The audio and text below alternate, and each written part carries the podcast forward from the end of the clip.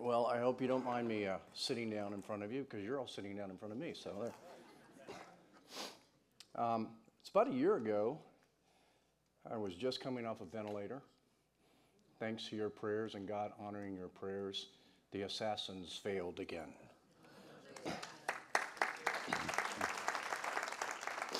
Um, Tina and I want to thank you for having us back here. We love being with you all, and thank you for this opportunity to uh, share God's word today. And thank you for supporting our, our efforts to rescue children. We really appreciate it. Um, if I cough a little bit, I'm still kind of recovering. I don't have COVID. It's just my throat. So don't run out of the don't run out of the sanctuary, okay? Um, so with that. Um, why don't we open with uh, some prayer, okay?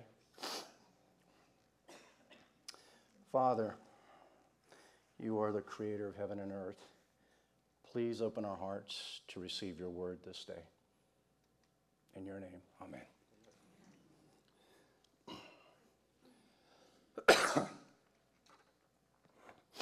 we kind of live in a world where man has taken the principles of God and either abandoned them or turned them upside down on their heads. I think that's a little evident. Where moral absolutes are being erased and truth and honor are being redefined to the suit the corruptible nature of everything that Satan wants to accomplish. And in that process, it is about to destroy everything that you love in this life if you miss the point of your existence. And that's what we're going to talk about today the point of your existence.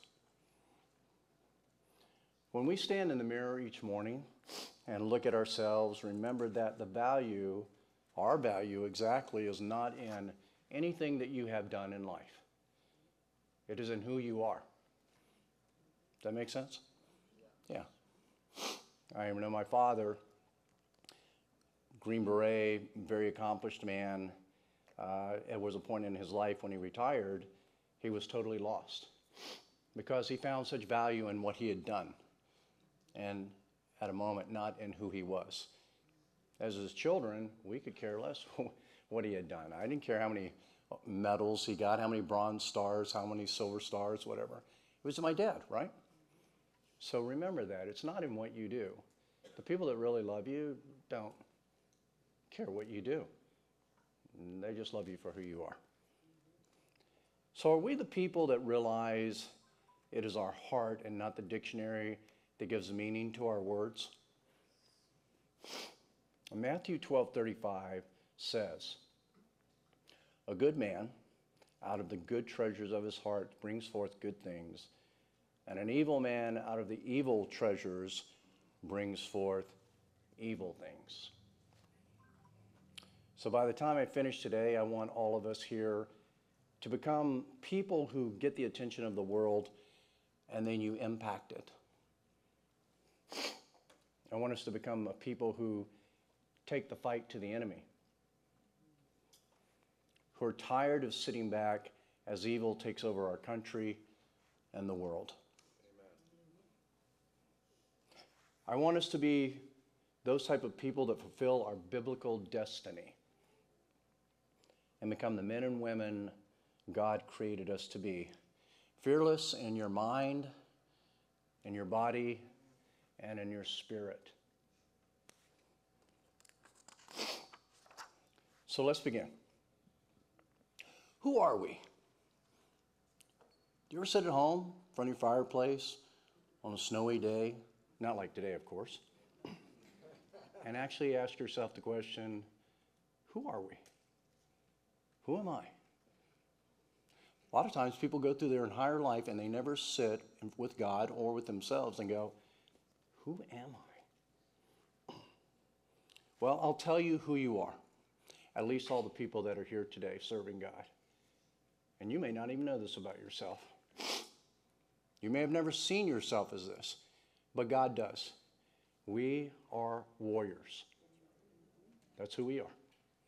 Everybody in here is a warrior. Warriors are the only ones who'll stand between the enemy and our loved ones, our country, and whatever else we value. That's what warriors do. Once we become a warrior, we cannot be something else. That is who we are. That is who God created us to be. It becomes a part of our DNA. In fact, I would go as far to say that it is part of our spiritual DNA from the very beginning when God put you on this earth. For such a time as this, you were created. Too many people fight against themselves to become something other than what they are, other than what God made them to be warriors. So by the time you leave here today, if you're going to try to be something else, might as well stop now because it's not going to work. You are what God created you to be warriors. Then there are those who wake up and smell the coffee later in life and they fulfill their destiny. If you haven't been aware of that, maybe you will wake up today and smell the coffee and walk out of here and your life will be changed. You will take the battle to the enemy instead of waiting for the enemy, Satan, to show up on your own doorstep. I know this to be true because I've lived it for generations. From the time my own grandfather, before he came to the United States, fought against the Ottoman Empire. To all my uncles and my father who served in the military from Korea through Vietnam, and myself being downrange since 1978 when I joined the Marine Corps, my time in CIA Special Operations, my time as a contractor, and my time doing child rescues for the Association for the Recovery of Children, also known as ARC. So, what I learned to embrace was who I am. And take the examples of warriors like David and Gideon, who loved God with all their hearts and used their skill set to further the purposes of God. Not my purposes, but the purposes of God. I have a phrase I use with all my men in the field when things get really tough, and it's this We fall where we stand. We fall where we stand. It's our way of saying that we will never retreat. We'll never allow the enemy to get by. I remember hearing someone tell the story about an unpredictable set of circumstances thrust upon the shoulders of my father as he commanded a unit in Vietnam. And very humble my father was, I had to hear it from other people. And on a given night, when all the ammo ran out, the enemy was coming through the wire, and my father gave the battle cry Fix bayonets! Fix bayonets. No more ammo. Face the enemy face to face, hand to hand combat. The enemy came through the wire, and when the sun came up the next morning, not all were standing, but the battle had been won and the enemy was defeated. Now, that's something I have never personally experienced in all of my combat time. And I'm not sure I really want to. But they held their ground that night at all cost. Why? Because they were defending someone and something they loved and my father was sending a message to the enemy that it was not going to be easy for them, and if they wanted to give it a go, then they were in for the fight of their lives. It took great sacrifice and courage, but most of all, most of all, it took giving control up to God. How many of us here today have someone we love? Of course. Someone maybe who passed away and has already gone into the afterlife. Someone we loved more than the world. Anybody got that? Of course we do. Did they sacrifice for us? Yeah. Remember, the life of the dead is placed in the memory of the living. How did they sacrifice for each of you? And more importantly, how did you sacrifice for them? So let me tell you something that will set things in stone for all of us. For all those people that you love that are no longer here, honor them with the way you live your life. Every single day. Because they sacrificed for you. Honor them with the way you live your life. Not unlike honoring Jesus, who sacrificed for us. Honor him with the way you live your life. When we don't do our best, when we destroy ourselves with drugs and alcohol, pornography, anger, greed, etc., etc., we're being so selfish and so irresponsible. Cut and dry. There are no excuses. And as you all know, all the excuses smell the same. They stink. It's the first thing you tell your kid. I don't want an excuse. Just do it right. Yep. Right? We are, in essence, delinquent in our duties when we do that. It's like laying down our arms on, or sleeping on post, knowing that the enemy, Satan, is just outside the gates, waiting to enter.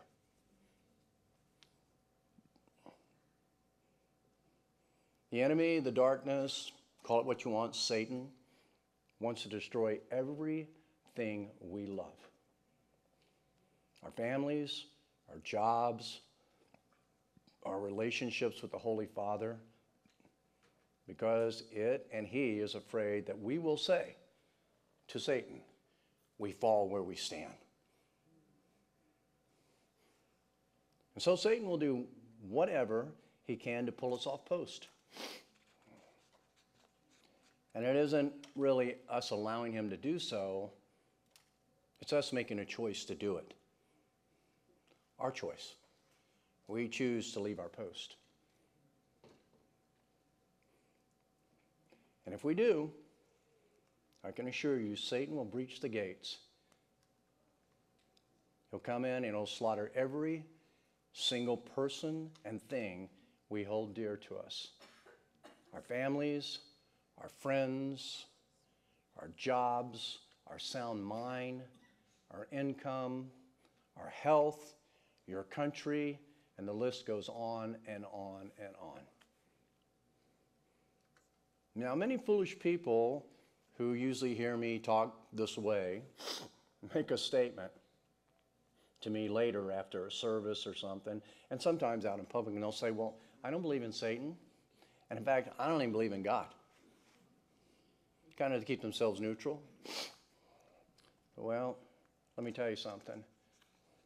Satan or God does not need your belief or your disbelief in order to exist. Right. And in the scheme of things, people who make those statements need to deal with their smallness. Because when they die, they're going to stand in front of one or the other. I've yet to see any man or woman stop themselves from dying when God calls them home.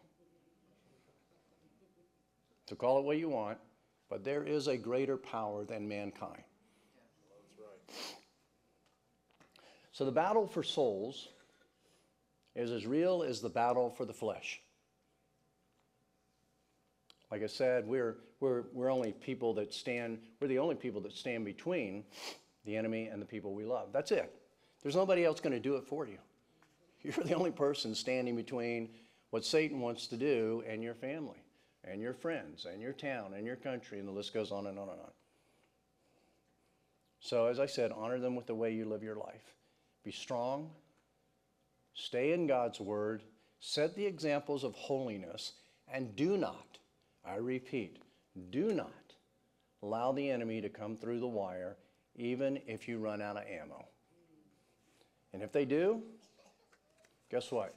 Then you fix bayonets and you ready yourself to get bloody and to take the enemy with you into the trenches and when you have them down there, you are relentless. That's right. Dealing with Satan and spiritual warfare is not fluff and duff. It's warfare, and it gets nasty. And God will give you that strength to be the warrior you need to be to fight the great fight. You may not feel you're tough enough in yourself. Don't worry, when God shows up, everything changes. You become mighty warriors. So, why don't we make this as our vow as a warrior? Because it is who we are, it is who God made us to be. And you cannot be, you cannot not be that. It's our brand into eternity. Now, many of you will say that what I'm asking takes more than what you have in life to give now. Perhaps you're beaten down.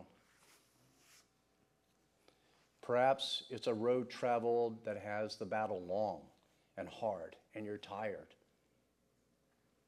I get it. Many of us have been there.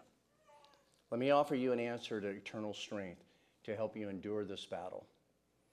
The spiritual weapon that never runs out of ammo. It's the spiritual 782 gear that is lighter than a feather. It's the spiritual armor that no 7.62 can penetrate, and the spiritual camo gear that never has interference. It's called trust. That's it. It's simple. It's trust. And for the purposes of this presentation today, trust in God. Ah, but trust. Trust requires understanding, boss. If we can understand who God is and what God's doing in our life, and we can understand where we need to go and why we need to go there, then we can accomplish the mission and make things work out as we expected according to our battle plan.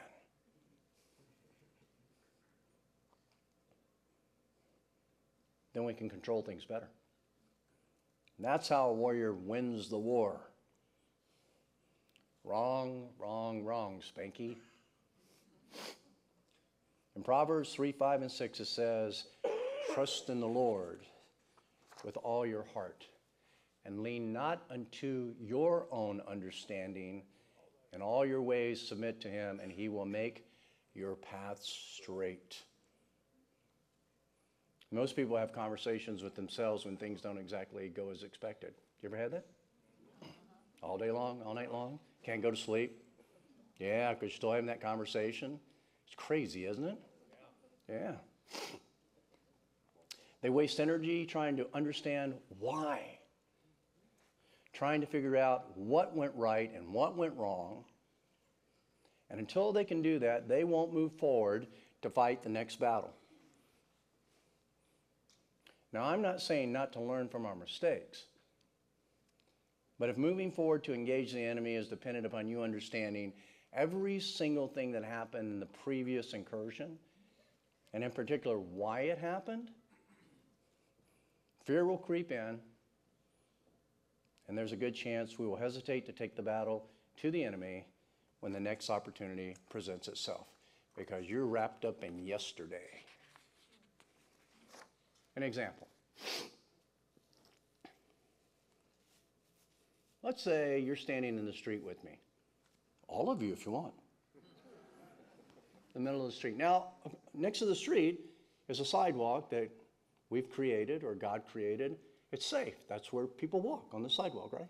But for some reason on this day, we decide to stand in the middle of the street,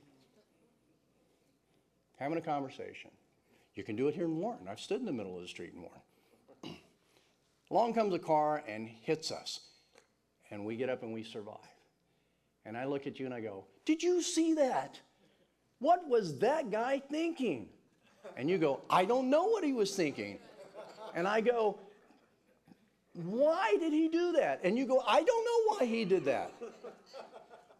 Did you see the color of that guy's hair? Yes, it's crazy. Why does he have purple hair? And did you see the car he was driving? How could we get knocked down by a smart car? Who drives a smart car in Warren anyway? That guy's from out of town. Why, why, why, why, why? And we're standing there debating on why that happened to us. You know what's going to happen? another car's going to come by and hit us. Might not survive that one. Might not survive that one. That's very good. Get out of the road. First thing. Get on the sidewalk where you're supposed to be. The path that God, the straight and narrow, the straight path that God gave you. Now, if you moving forward to get to wherever you were going in the first place, is going to be hindered by you sitting there wondering why that guy hit us, you may never see that guy ever again your entire life. And you're just going to be standing there in life, not going forward, not fighting another battle, not doing what God wants you and orders you to do. And so many of us, we're not saying it's not traumatizing to get hit by the car. We're not saying it's not devastating to have something happen in your life. We're not saying any of that doesn't hurt. What we're saying is, what's your mission? And why is it important to understand? It's not. And when you can get to the point where you don't need to understand everything that happens in your life, but you just trust in God and lean not into your own understanding, you will find that your life changes and you will be constantly moving forward. You will be constantly engaging the enemy. You will constantly be winning battles because we defeat ourselves. Satan has no power over us. We allow him to breach the gate. We allow him to come through the wire. We do that.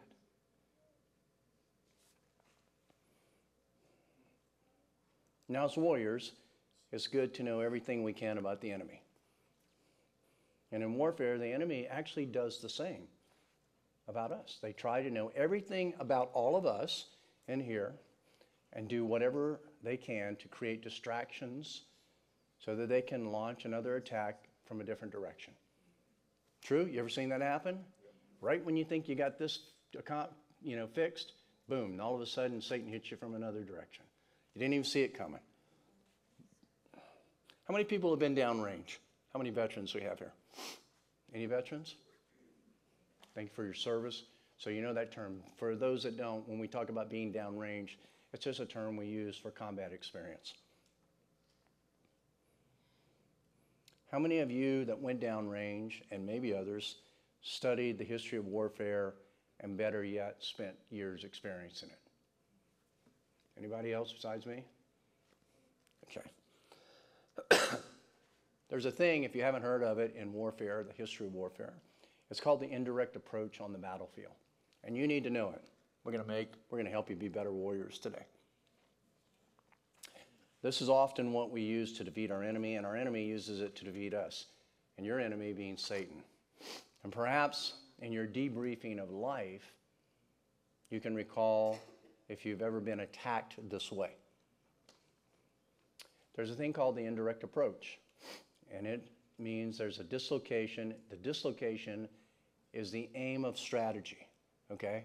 That's, that's what we're trying to do is dislocation is aim of strategy. Direct attacks, now remember this, direct attacks almost never work.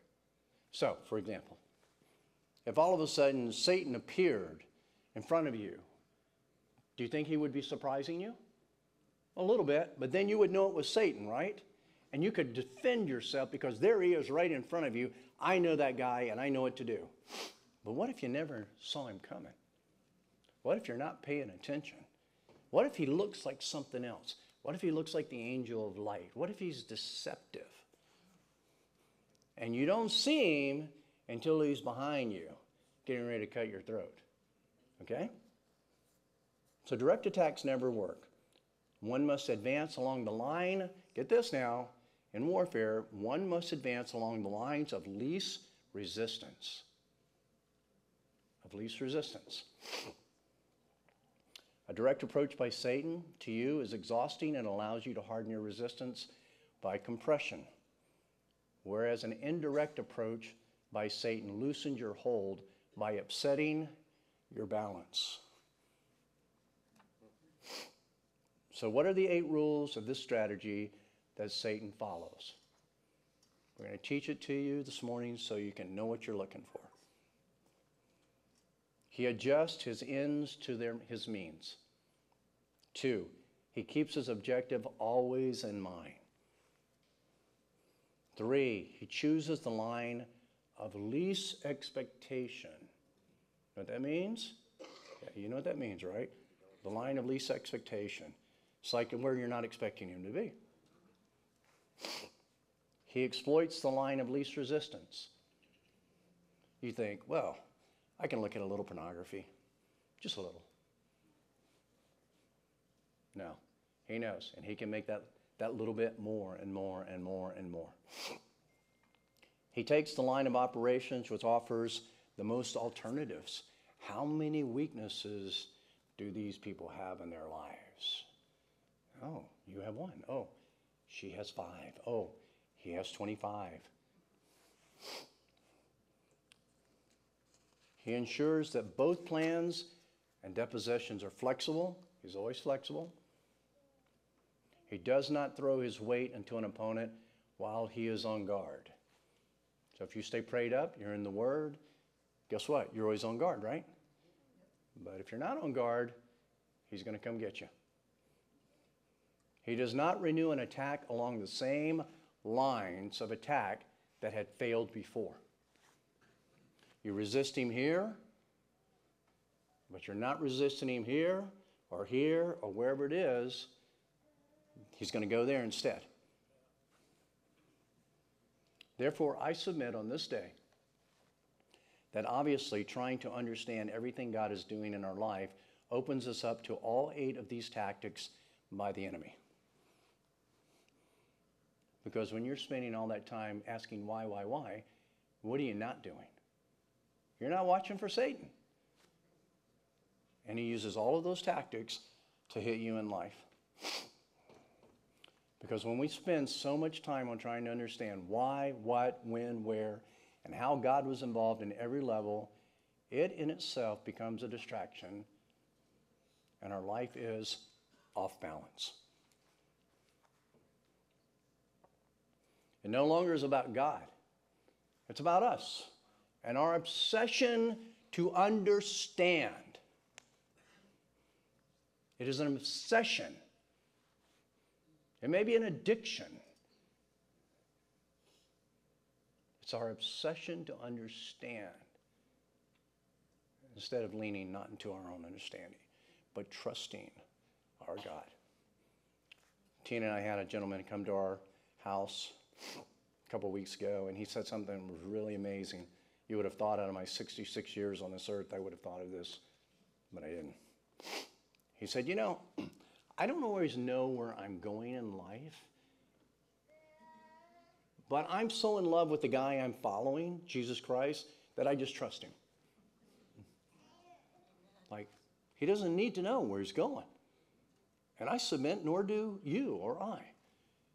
But if we love that guy so much that we say we do, then we trust him. When a little kid goes in the woods with his dad around here to go hiking or in Colorado, if he's four years old or five years old, he didn't know where he's going. But his mom or dad who's leading, he follows and he trusts in that relationship. So, as I said, when we obsess about that, it's no longer about God, it's about us and that obsession to understand. We make a lot of things about ourselves. We do every day. I do, you do, we all do. We have to catch ourselves. We dig our feet in so deep that we can't move forward or don't intend to move forward in life or throw out all of our marching orders. Then we forget our Bible study. We ignore our quiet time with God, sitting before His altar. We lose sleep. We lose our servant's heart because our, we're doing so much brain bashing. Whatever it is, we don't understand about why God did whatever He did. We don't understand. So, like a dog with a bone, we won't let it go. When this happens, as I mentioned earlier, the enemy can apply any and all of those tactics I shared with you against us. So, stop having conversations with ourselves. We're flawed as humans and we cannot control all the uncontrollable circumstances, nor do we know what the master plan for our life is and how to navigate the fault lines that ultimately lead to the success of His master plan. He's the commander in chief, We're not. Have our conversations with God. And in that conversation, remember Proverbs 3, 5, and 6. Okay? Which is trust in the Lord with all your heart and lean not into your own understanding. In all your ways, acknowledge him, and he will make straight your paths, the sidewalk.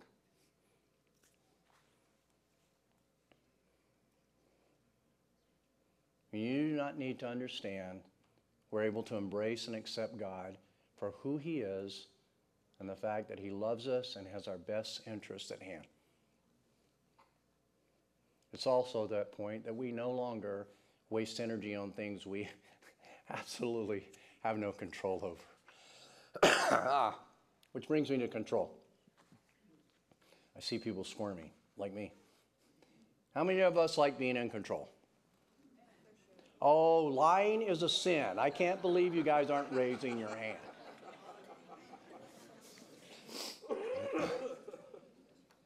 Joking, of course. Well, not that it's a sin, I mean, but I'm done. How many of us get frustrated we cannot control the outcome of events? Sure, we do. And how many of us get frustrated and even angry when things are out of control and we don't understand why? Of course. We're human. So let me share this with all of us. This might come as a surprise to many of us. Ours is never to be in control. And if we think we'll ever be in control, then we're barking up the wrong tree. God is in control. Just like the very breath that we breathe. He controls that. He controls everything. And the sooner we give into that reality, which, by the way, isn't going to change until we leave this planet, the sooner we will relieve ourselves of a lot of stress and frustration. Ours is to only apply ourselves, our God given talents and skill sets, and give it 100% of everything you have. The outcome is God's. Everything. It's always God's. Why do you think Gideon said, Let's go down there and see what God will do? What God will do.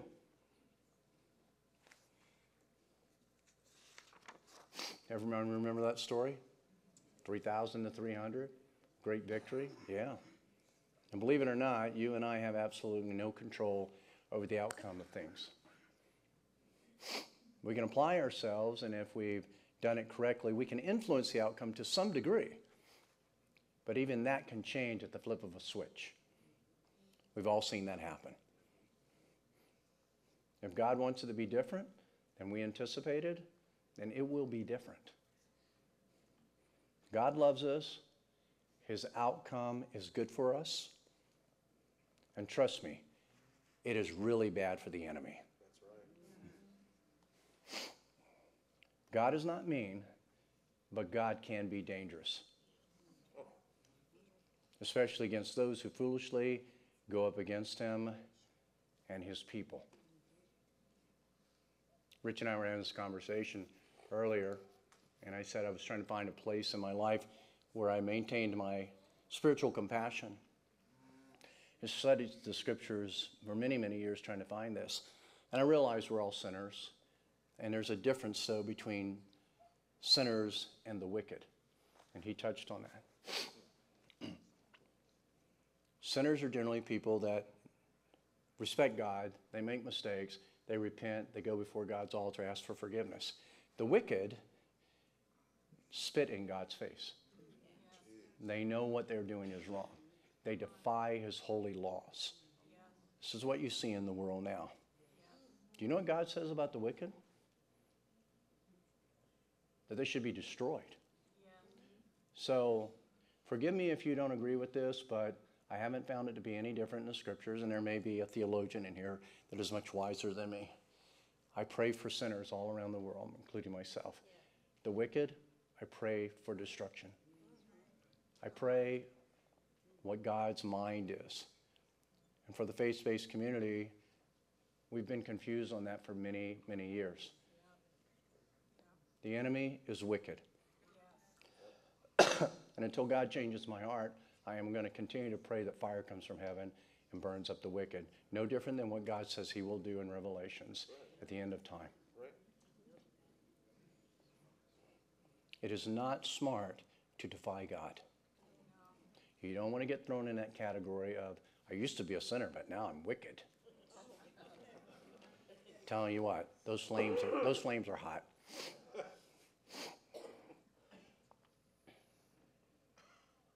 As I mentioned before, it's good to know the enemy and make sure the enemy not only remains outside the gate, but that we take it upon ourselves to leave our green zone or our fortress and go hunt Satan down. Your job is not to come to church every Sunday and sit here and soak up all the, the great vibes and the, the great music and all. This is a place where you're putting your armor on. Do you know that? You come here to get your armor put on so that the next six days out there, you're doing battle. You don't come in here to hide. You don't come in here to escape from the world. That's not what this is for. It's not the gathering of the saints. It's not, it's not what you come here to get re energized, to get your armor on, so that you can go out there for the next six days and do the battle. Come on. And come back on and if you got pieces knocked off, you get them back on. Polish up your armor if you want to. Then you go back out. That's what Sundays are for, or Saturdays, or gatherings of Christians, small groups, whatever it may be. It's to get you suited back up for battle. And you need to be going out there and you need to be looking where is Satan out here in Warren, Pennsylvania? Where is he? I'm going to find him. I'm going to get him. I'm dragging him into the trenches with me, and I will be relentless.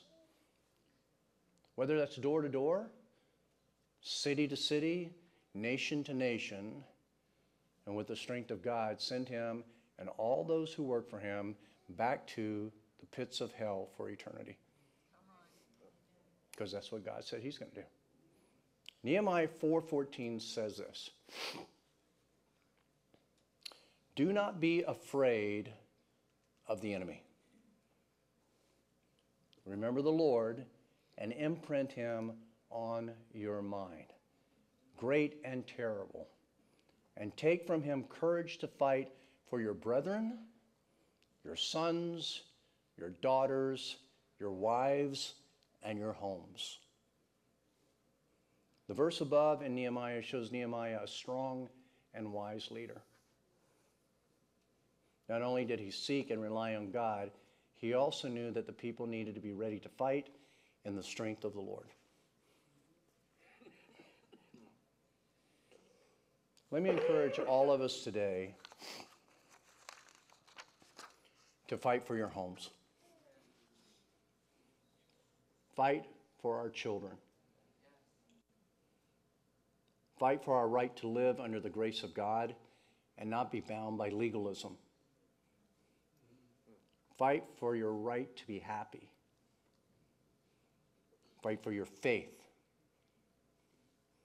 That means to hold on, don't give up, and above all of that, trust God because He is standing shoulder to shoulder on the battlefield with all of us and fighting for us. Refuse to settle for anything less than everything God has for us and be thankful that with God on our side, there is no way, absolutely no way, we can ever lose the fight.